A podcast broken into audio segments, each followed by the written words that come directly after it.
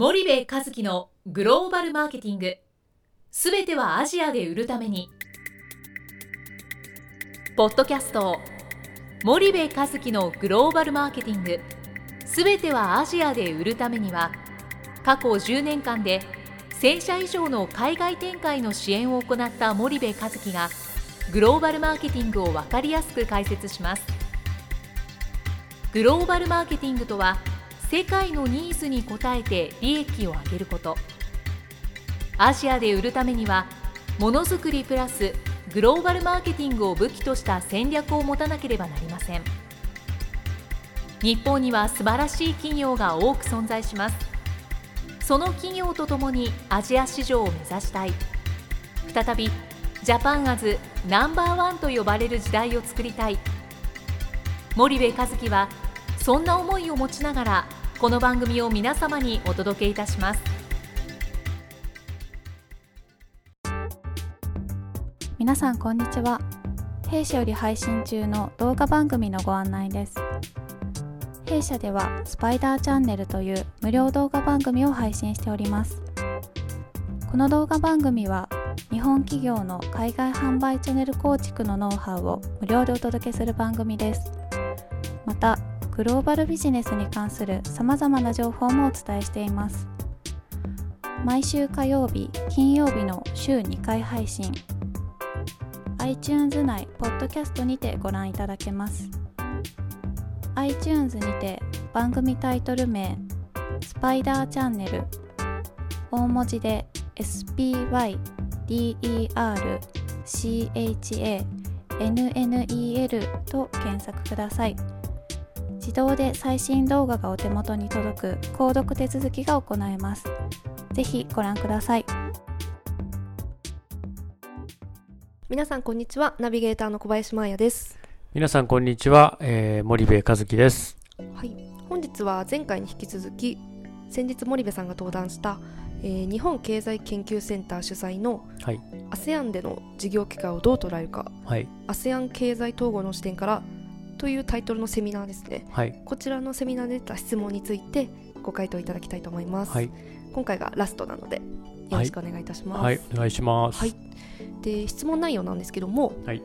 えー、日本企業はなぜ韓国や中国の企業に負けたのか韓国中国企業との違いは何なのかという質問でございます、お願いいたします。ありましたね、はい、あのすごく基本的な質問で大変恐縮なんだけども、っておっしゃってたのが、はい、あの記憶にありますけどもね、あのそのまあえっとこれは白物黒物家電の話をして日本企業のその世界競争力みたいな話をセミナーの中で話をさせてもらったんですよね。はい、でここ25年間で日本企業の世界競争力って劇的に落ちてますよと。でその中で中国とか韓国まあ、韓国の一部財閥系企業と中国の会社があの飛躍的に成長していると。で15年前無名だった。モノマネばばっかりやってた中国企業がもう一流の企業になってると、はい、で世界のその白物大物家電の最大手が中国のハイアールではい、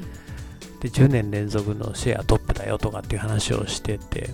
でなんで韓国や中国の企業に負けたんだと、はいいうことをおっしゃってたんですけど、はい、まあ、負けた要因は韓国や中国の企業を軽視しすぎた、まあ、軽視したからっていうことに尽きると思うんですよね。で2000年前後に僕覚えてるんですけど広東省の日本企業日本のメーカーにコンカっていう会社がすごいと。ハイアールっていう会社がすごいと。BYD っていう会社、自動車の会社ですけど、すごい、まあ、まあいろいろ言ったんですけど、大手の家電メーカーさんとか自動車メーカーさん、あんま相手にしてなかったんですよね。で、BYD って今、世界最大か2位かなんかのリチウムイオン電池のメーカーで、自動車作ってるんですけどね。あの昔、15年、20年ぐらい前まではね、BMW のロゴをね、まあ、パクってね、ちょっとこう場所変えて、あの青と白の、BYD って書いて BMW、BYD、とんでもないパクリ企業だなっていう会社が今や広東省を代表するさ、世界最大のリチウムイオン電池メーカーになってて、はい、でさっき言ったハイアールなんてなんか鉄腕アトムの偽物みたいなアニメみたいなのが冷蔵庫に貼ってあってこんな気色悪い冷蔵庫誰が買うんだろうっていうのが15年とか20年ぐらい前だったんだけど、今世界最大でしょ、しかもアジア中で家電量販店に彼らのあの冷蔵庫とか洗濯機並んでんだけど、まあ、ぶっちゃけデザインかっこいいんだよね。で LG とかなんて、80年代シンガポール住んだ時に LG なんてゴールドスタートなんとかって、まあ、そもそも LG なんて会社は存在してなかったし、サムスンなんて三つ星電機って三菱電機のパクリかなっていうね。それぐらいの企業やったの本当に。それが今や超一流でしょ？サムスンはいずれの日本の家電機メーカーよりも大きいし、ギャラクシーなんてスマートフォンなんてもうブランドじゃない、で日本のあの携帯キャリアで韓国製の携帯を売るなんて誰も想像しなかったでしょ？覚えてるガラケーの時にシャープとかさ、はいはいはい、ソニーもそうだしさ。散々作ってたじゃん。日本のメーカーパナソニックもそうだし、えー、東芝も日立もみんな作ってたんじゃないかなガラケー。それがスマホになってからもうなんかエクスペディアがなんとか頑張ってるぐらいで、えー、もうギャラクシーか iPhone かみたいな。で韓国中国台湾勢が出てきててみたいなね。でまあそんな状態で。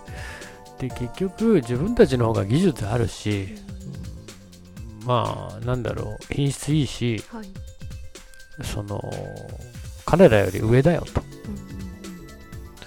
で軽視したんだと思うんですよね、はい、で品質は確かにいいのかもしれない。今でも、はい、技術力もあるのかもしれない。けどじゃあその世界が、えー、それを選ぶのか品質を高い方を選ぶのかってそうじゃなかったってことなんだよね。品質がいい技術が高いイコール素晴らしいっていうことは、日本の常識であって世界の常識ではなかった、でガラケーがガラパゴっちゃった時にそれに気づけばよかったのにあのガラパゴス現象なんていうのは相当前に言われてるわけですよにもかかわらずいまだに、え、そのガラパゴス戦略みたいなね、はい、言葉自体はもうガラパゴスなんて古いんだよ、古いのにやってることはまだまだガラパゴスみたいな、はい、あところがやっぱりあってそこがすごく敗因になった、はいじゃないかなと思います。で、もう一つは日本の市場が無駄にでかかったっていうね、つい最近まで世界第2位の経済大国でしょ、今は中国に抜かれて第3位ですけど、やっぱこれだけでかい市場がバックにあると、どうしても国内市場優先になっちゃうから、欧米と日本を守るみたいな、アジアとか ASEAN とか小国はいいみたいなね、そういうのがやっぱりすごくあったんじゃないかなっていう、まあ、業界によっては今でもあると、これだけ少子高齢化、人口減少が続いても、まあ、1億人以上の人口ってね、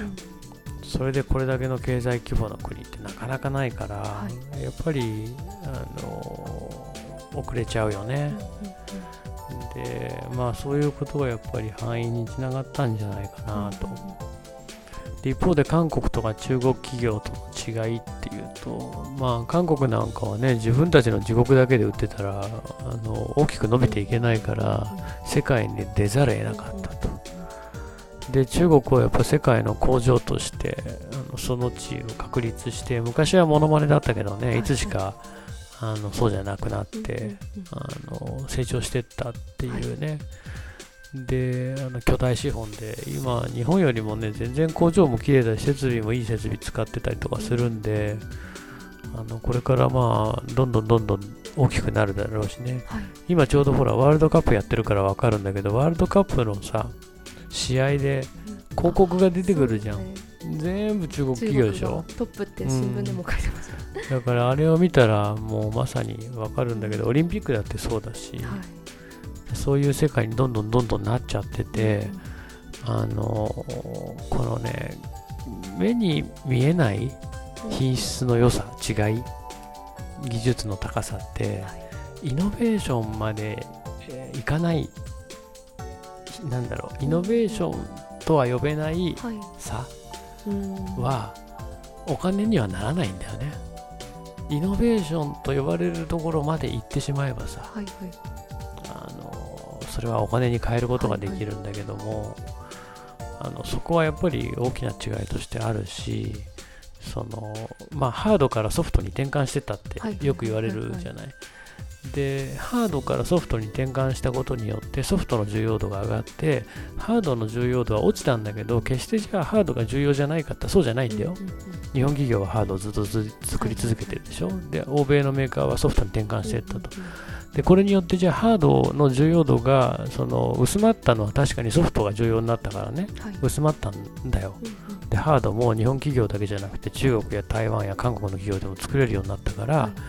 い、薄まりましたと、はい、でその差がね微妙だから分かんないっつってるわけじゃん、でアメリカが賢いのはイノベーションを起こしてハードの戦いをやめて、日本に敗れてソフトに転換していったわけだよね、そこで一気に伸びていった。とでも違う次元の戦いをアメリカはやってますと。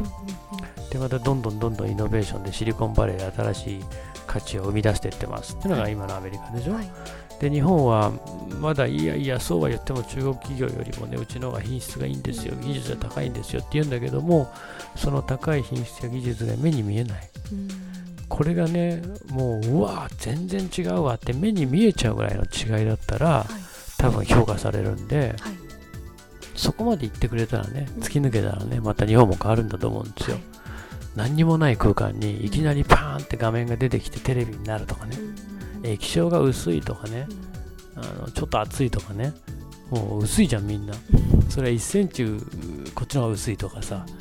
4K か 8K かとかもそういうレベルの差じゃなくて、なんか何もないところにパーンそういうイノベーションであれば、まあ、お金に変わるんだけどもね、はいはい、まあそんな話をしたんじゃないですかね、そんな感じで大丈夫ですかね。はい。ありがとうございます。はい。ではお時間もやってまいりましたので、はい、本日はここまでにいたします。はい。ではありがとうございました。はいありがとうございました。本日のポッドキャストはいかがでしたか？番組では森部和樹への質問をお待ちしておりますご質問は podcast アットマーク spydergrp.com ポッドキャストアットマークスパイダー grp.com までお申し込みください。たくさんのご質問をお待ちしております。それではまた次回お目にかかりましょう。